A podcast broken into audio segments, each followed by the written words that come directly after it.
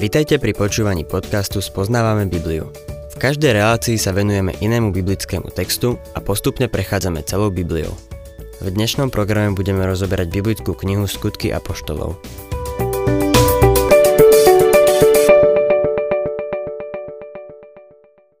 Milí poslucháči, Pavol a Barnabáš po svojom návrate z prvej misijnej cesty podali správu o tom, ako sa mnohí pohania obrátili k Ježišovi Kristovi. Boli to pohania, ktorí nevedeli veľa o judaizme a už vôbec nie o Mojžišovom zákone. Ich správa vyvolala u niektorých kresťanov zo židovského prostredia rozpaky. Predovšetkým tí, ktorí boli pôvodom farizei, trvali na tom, že títo novoobrátení kresťania sa musia dať obrezať. Pavol a Barnabáš s týmto postojom nesúhlasili a preto boli pozvaní na apoštolský snem v Jeruzaleme, aby tento spor vyriešili. Apoštolský snem v Jeruzaleme bol veľmi dôležitý, pretože určil ďalšie smerovanie cirkvy vo vzťahu k Mojžišovmu zákonu. Pavol a Barnabáš boli svetkami toho, ako ľudia, ktorí nemali nič spoločné s judaizmom, prijali evanílium a boli naplnení Duchom Svetým. Čo viac ešte treba? Šimon Peter, ktorý sám dodržiaval Mojžišové ustanovenia, sa postavil na stranu Pavla s Barnabášom. Niečo podobné totiž zažil aj on v dome rímskeho stotníka Kornélia. Diskusia o tom, či sa kresťania z pohanstva musia viazať Možišovým zákonom, je v podstate zbytočná, pretože Boh už sám o tom rozhodol. Dal týmto ľuďom spasenie a obdaroval ich Duchom Svetým bez toho, aby od nich vyžadoval dodržiavanie zákona.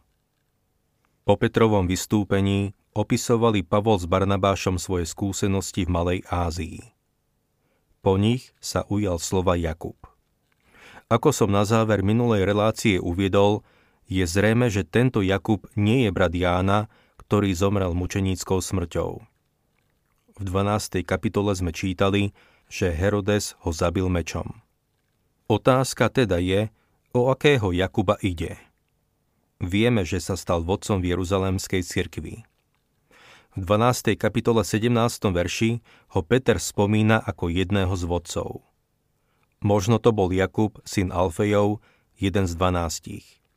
Avšak podľa cirkevnej tradície ešte z čias cirkevných otcov ide o Jakuba, nevlastného brata pána Ježiša. Toho istého, ktorý napísal epištolu Jakuba. Dovolte mi ešte jednu poznámku. Som presvedčený o tom, že najlepší spôsob, ako študovať skutky apoštolov, je spolu s epištolami. Už sme napríklad spomenuli list Galatianom. Ten list je vhodné si prečítať spolu s 13. a 14. kapitolou knihy skutkov. Teraz, keď sa venujeme 15. kapitole, bolo by dobré si prečítať list Jakuba. Jakub zhrnie myšlienky tohto koncilu v Jeruzaleme a sformuluje ďalšie smerovanie. Je dôležité, aby sme neboli príliš kritickí voči týmto ľuďom. Nachádzali sa na Prahu doby milosti, doby cirkvy. Skutky Apoštolov 15. kapitola 13. verš Keď sa odmlčali, ujal sa slova Jakub a povedal Muži, bratia, vypočujte ma. Predpokladám, že po Petrových slovách a po Pavlovej a Barnabášovej správe nastalo úplné ticho. Nemali k tomu čo povedať. Ich správa dokonca umlčala aj judaistov. Keď sa Jakub ujal slova, požiadal ich, aby si ho vypočuli. Chcel, aby ho naozaj pozorne počúvali. To, čo chce povedať, je veľmi dôležité. Preto je dôležité, aby sme jeho slovám venovali pozornosť aj my. 14. verš Šimon vyrozprával, ako Boh poprvý raz vzliadol a vybral si z pohanov ľud pre svoje meno. Jakub úplne súhlasí s Petrom. Vyslovujú Boží plán pre súčasnosť. Spasí Boh celý svet? Nie. Prichádza so svojim kráľovstvom? Nie. A čo teda Boh robí? Zliada na pohanov, aby si z nich vybral ľud pre svoje meno. V zjavení Jána čítame o tom, že pred Boží trón sa postaví zástup z každého národa, kmeňa, ľudu a jazyka. Božie slovo sa musí dostať do celého sveta. Narazí na odpor a budú takí, ktorí odpadnú. Ale Božie slovo sa musí dostať do celého sveta, pretože Boh si povoláva ľud pre svoje meno. Nie každý, kto počuje Božie slovo, mu aj uverí. Nie každý prijíma tú dobrú správu o Ježišovi Kristovi. Ale z tých, čo ho počujú, povoláva si ľud pre svoje meno. Počiarknite si ten 14. verš vo svojej Biblii. Boh zliada na pohanov, aby si z nich vybral ľud pre svoje meno. Som mu vďačný za to, že mám možnosť hovoriť ľuďom o spasení, ktoré máme v pánovi Ježišovi Kristovi a vyučovať ich v Božom slove. 15. verš s tým sa zhodujú aj slová prorokov, lebo je napísané. Myslíte si, že je to v rozpore s učením starej zmluvy? Nie je. Zhodujú sa s tým aj slová prorokov. Jakub teraz začne citovať proroka Amosa 9. kapitolu 11. a 12. verš. Začína slovom potom, čo v Amosovom proroctve je v ten deň. Čo to znamená? Kedy potom? potom, čo si Boh vyberie, potom, čo si Boh vyberie ľud pre svoje meno. Boh si dnes povoláva ľudí pre svoje meno. Stávajú sa súčasťou cirkvy, čiže tela veriacich. Príde deň, keď Boh odstráni svoju cirkev z tohto sveta, nazývame to vytrhnutie. To je nasledujúca udalosť v Božej agende. Potom, čiže potom, čo cirkev opustí túto zem. 16. verš potom sa vrátim a znova vybudujem zrúcaný Dávidov stan a znova vybudujem jeho ruiny a vstýčim ho. Dávidov stan je zbúraný. O tom niet pochýb. Už tu nie je nikto z Dávidov horodu. Ten jediný, kto si môže nárokovať, sedí teraz na pravici Božej. Ale Boh ho znovu vybuduje. Pošle Ježiša späť. Boh hovorí svojmu synovi – List Hebrejom 1. kapitola 13. verš. A kedy ktorému zanielov povedal, seď po mojej pravici, kým nepoložím tvojich nepriateľov za podnožku tvojim nohám. Boh položí všetkých nepriateľov Krista za podnožku jeho nohám. Zbúra voči Bohu jedného dňa skončí. Dovtedy, kým nepošle Ježiša späť, Boží duch hovorí. Druhý žalm, 12. verš. Boskávajte syna, aby sa nerozneval a aby ste nezahynuli na ceste, lebo jeho hnev veľmi ľahko vzplanie. Blahoslavení sú všetci, čo sa k nemu utiekajú. Boh jasne predostrel svoj plán. Teraz povoláva ľud z tohto sveta. Jeho ďalším krokom bude znovu vybudovať Dávidov rod. To znamená, že znovu ustanoví Dávidovské panovanie nad Izraelom. 17. a 18. verš. Aby aj ostatní ľudia hľadali pána, všetky národy, nad ktorými sa vzývalo moje meno, hovorí pán, ktorý koná tieto veci, známe od vekov. Dnes povoláva ľud z pohanov. Ale v ten deň nastane veľký návrat Bohu. To bude potom, čo cirkev opustí tento svet. Títo potom vojdu do kráľovstva. K pánovi sa obrátia tí ostatní ľudia, ktorí hľadali pána a všetky národy, nad ktorými sa vzývalo jeho meno. Toto bude potom tretí krok v Božom pláne. Jakub chápe, že Boh koná podľa svojho vopred určeného plánu. Preto teraz Jakub pristupuje k rozhodnutiu a je to skutočne veľmi dôležité rozhodnutie. Čítajme od 19. po 21. verš. Preto usudzujem, že nesmieme robiť ťažkosti tým, čo sa s pohanou obracajú k Bohu, ale treba im napísať list, aby sa zdržiavali všetkého, čo bolo poškvrnené modlami, smilstva, zaduseného a krvi. Možiš má totiž od dávnych pokolení po mestách svojich kazateľov, ktorí ho čítajú každú sobotu v synagógach. Rozhodnutie teda spočíva v tom, že pohania, ktorí sa obrátili k Bohu, nie sú viazaní Možišovými ustanoveniami. Požiadajú ich však, aby sa zo zdvorilosti zdržiavali istých vecí. požiadajú ich, aby sa zdržiavali toho, čo bolo poškvrnené modlami. Dôvod, prečo sa to konkrétne spomína, je ten, že sa to znovu objaví v prvom liste Korintianom, kde sa píše o, jeden, o jedení mesa. V pohanskom svete, napríklad v Korinte, sa v tom čase obetovalo modlám to najlepšie meso. Mali to veľmi premyslené. Vzali to zviera a obetovali ho bohom a tí bohovia, ktorí boli duchovní, zjedli duchovné zviera. Potom to meso ľudia vzali a predávali ho na trhu v pohanskom chráme. To bolo miesto, kde sa v tom čase dali kúpiť tie najlepšie stejky. Pohania sa, pohania sa nad tým nepozastavovali. Vždy si kupovali meso na týchto trhoch a pre nich to nebola otázka svedomia. Lenže židovských kresťanov to pohoršovalo. Boli vychovaní v tom, že nesmú jesť nič, čo bolo obetované modlám. Takže tu ide o to, že keď nejaký pohan pozval židovského brata na večeru, nemal ho pohoršiť tým, že by ho ponúkol niečím, čo bolo obetované modlám. Táto požiadavka teda nemala nič spoločné s tým, že by zavezovali pohanov Možišovým zákonom.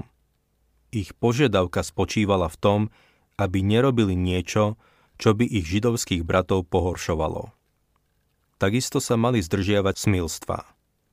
Znovu je dôležité, aby sme chápali pozadie tejto konkrétnej požiadavky.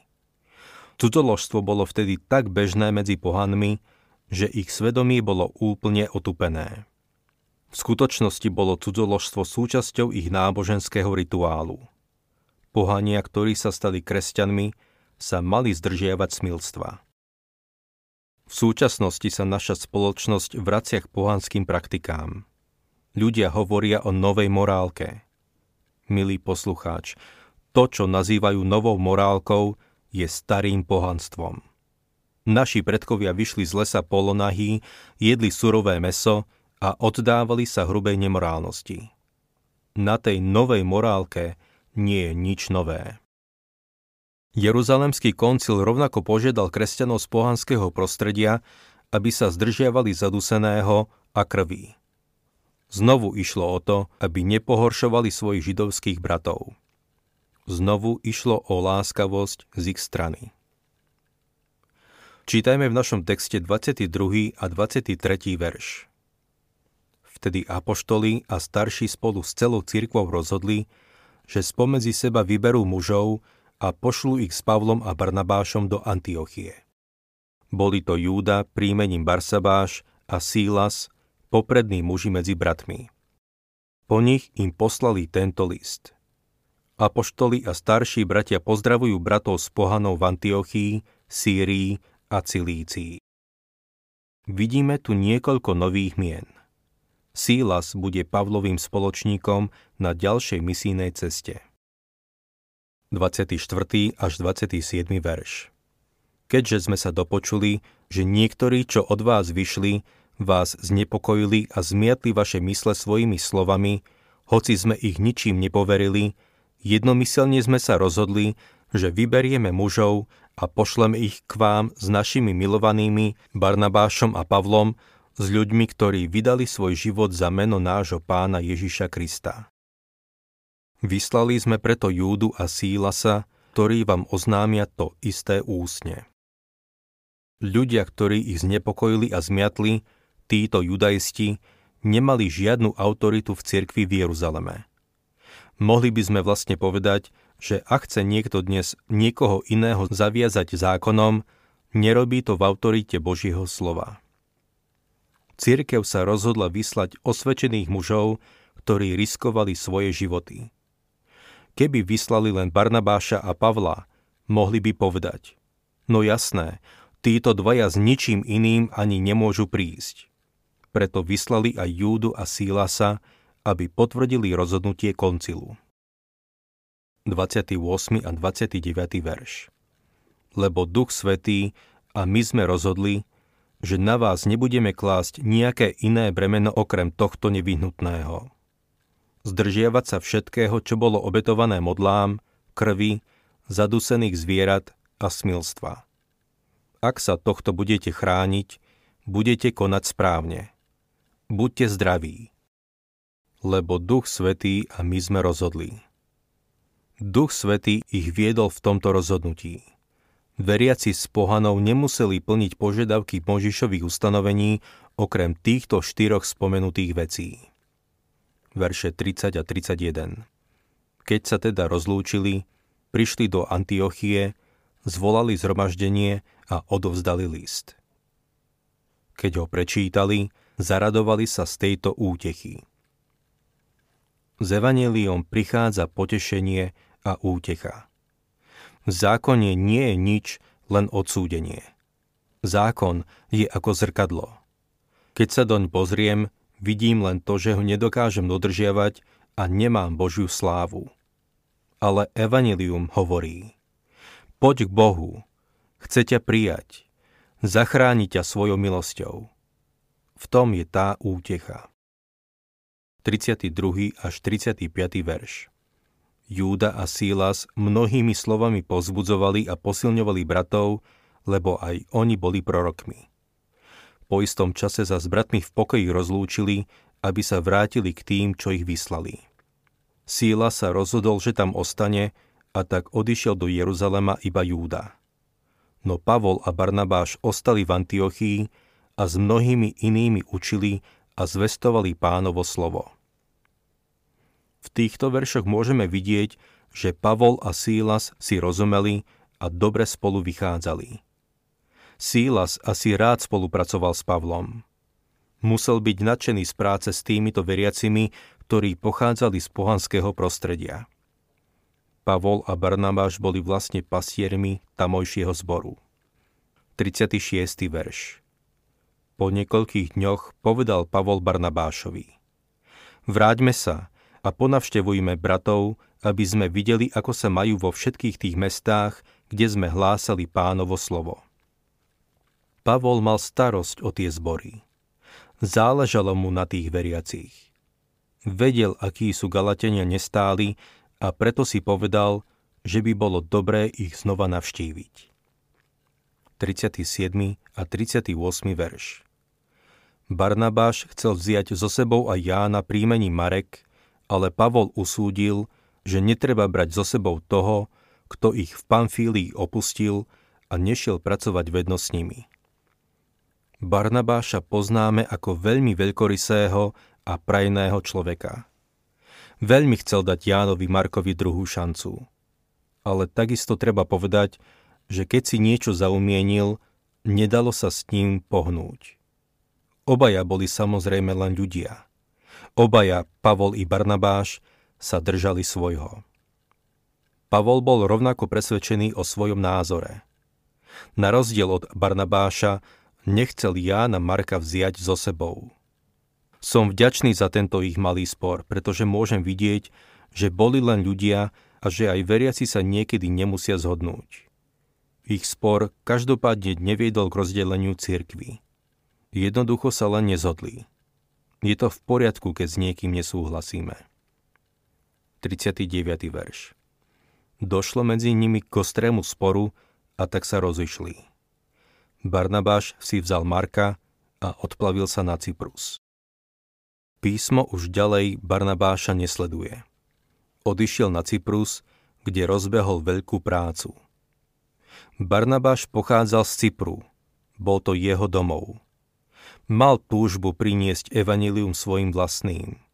Z tradície vieme, že tam viedol úspešnú prácu a odtiaľ sa táto služba rozšírila do Severnej Afriky.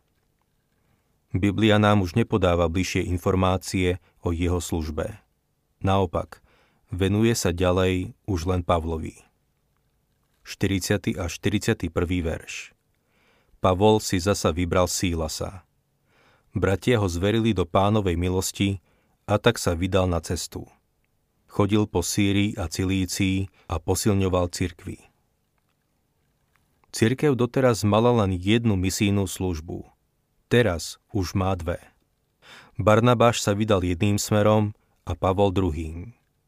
Boh použil obidvoch. Pavol má teraz Sílasa a bratia ich zverili do pánovej milosti. Ak sa vám páči program Spoznávame Bibliu, budeme radi, ak ho odporúčite svojim známym a dáte like, alebo nás začnete sledovať na facebookovej stránke Spoznávame Bibliu. A ak vás niečo oslovilo alebo zaujalo, napíšte nám cez Facebook alebo na adresu spoznávame.bibliu zavinač gmail.com.